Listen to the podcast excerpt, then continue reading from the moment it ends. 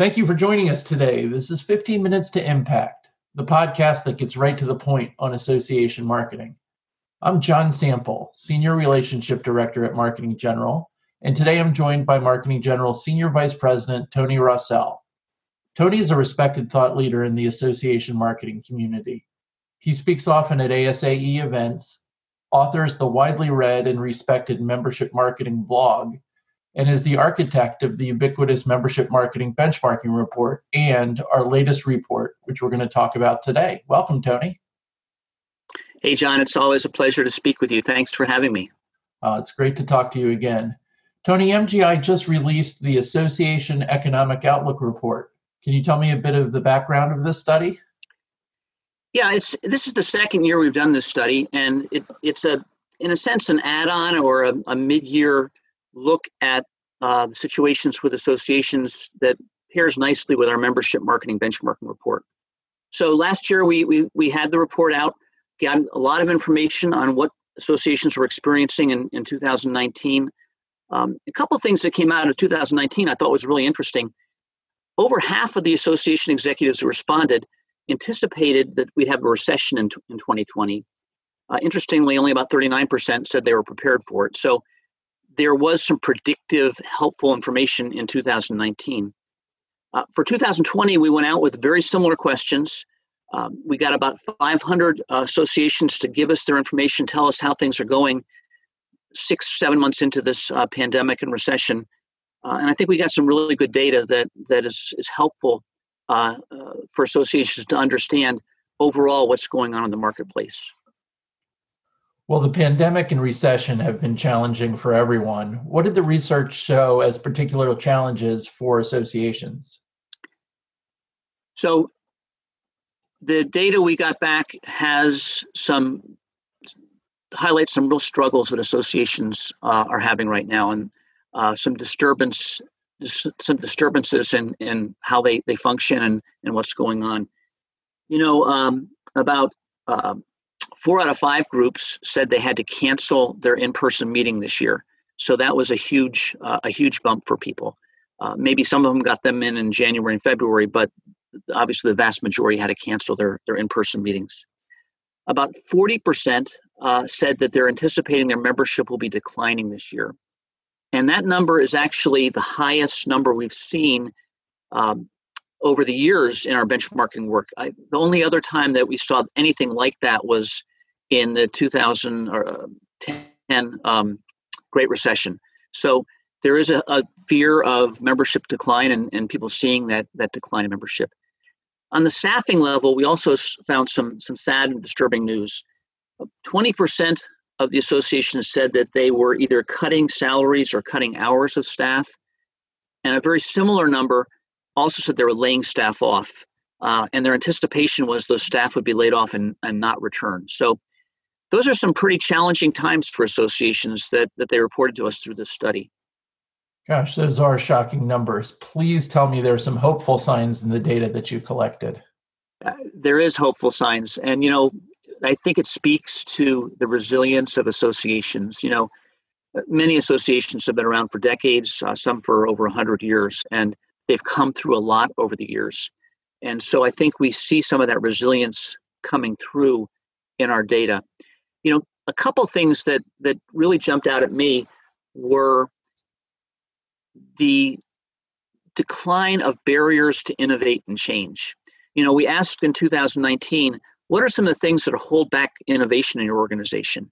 And some people said institutional risk, fear of, of, of taking risks. Others said you know, board and staff um, reluctance to make changes. Both of those areas in 2020 showed a remarkable decline. So associations were saying that some of the things that held them back from making changes had diminished. And I think that's really important that associations are able to respond and, and we're able to respond to this, these situations um, and, and make some changes and pivot to, to new opportunities. Yeah, well, how has this removal of barriers to innovation shown up in real outcomes in your research? There's a number of areas, John, uh, that that we've seen that, and uh, again, I think it's encouraging. Um, you know, one of the things that that came out was about four out of five organizations said that they have moved to a lot more virtual events uh, during this this difficult time. And we've seen this with a lot of our clients. You know, one of our clients, for instance, is doing webinars, and they're getting over 100,000 members and, and potential prospective members to attend.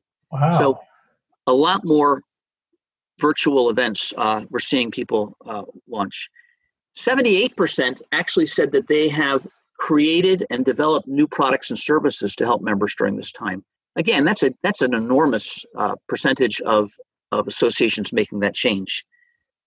Um, interestingly, of the groups that said they had to cancel their in-person event, 77% launched uh, virtual events to replace those. So again, very fast change, uh, very fast implementation of a, of a new solution.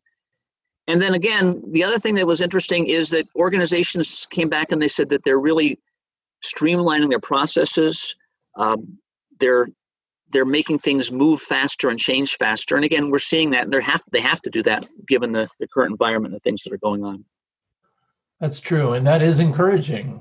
Uh, are there other insights from the research that you'd like to share with us today? One other thing came out really strongly from our research, uh, and again, another encouraging point.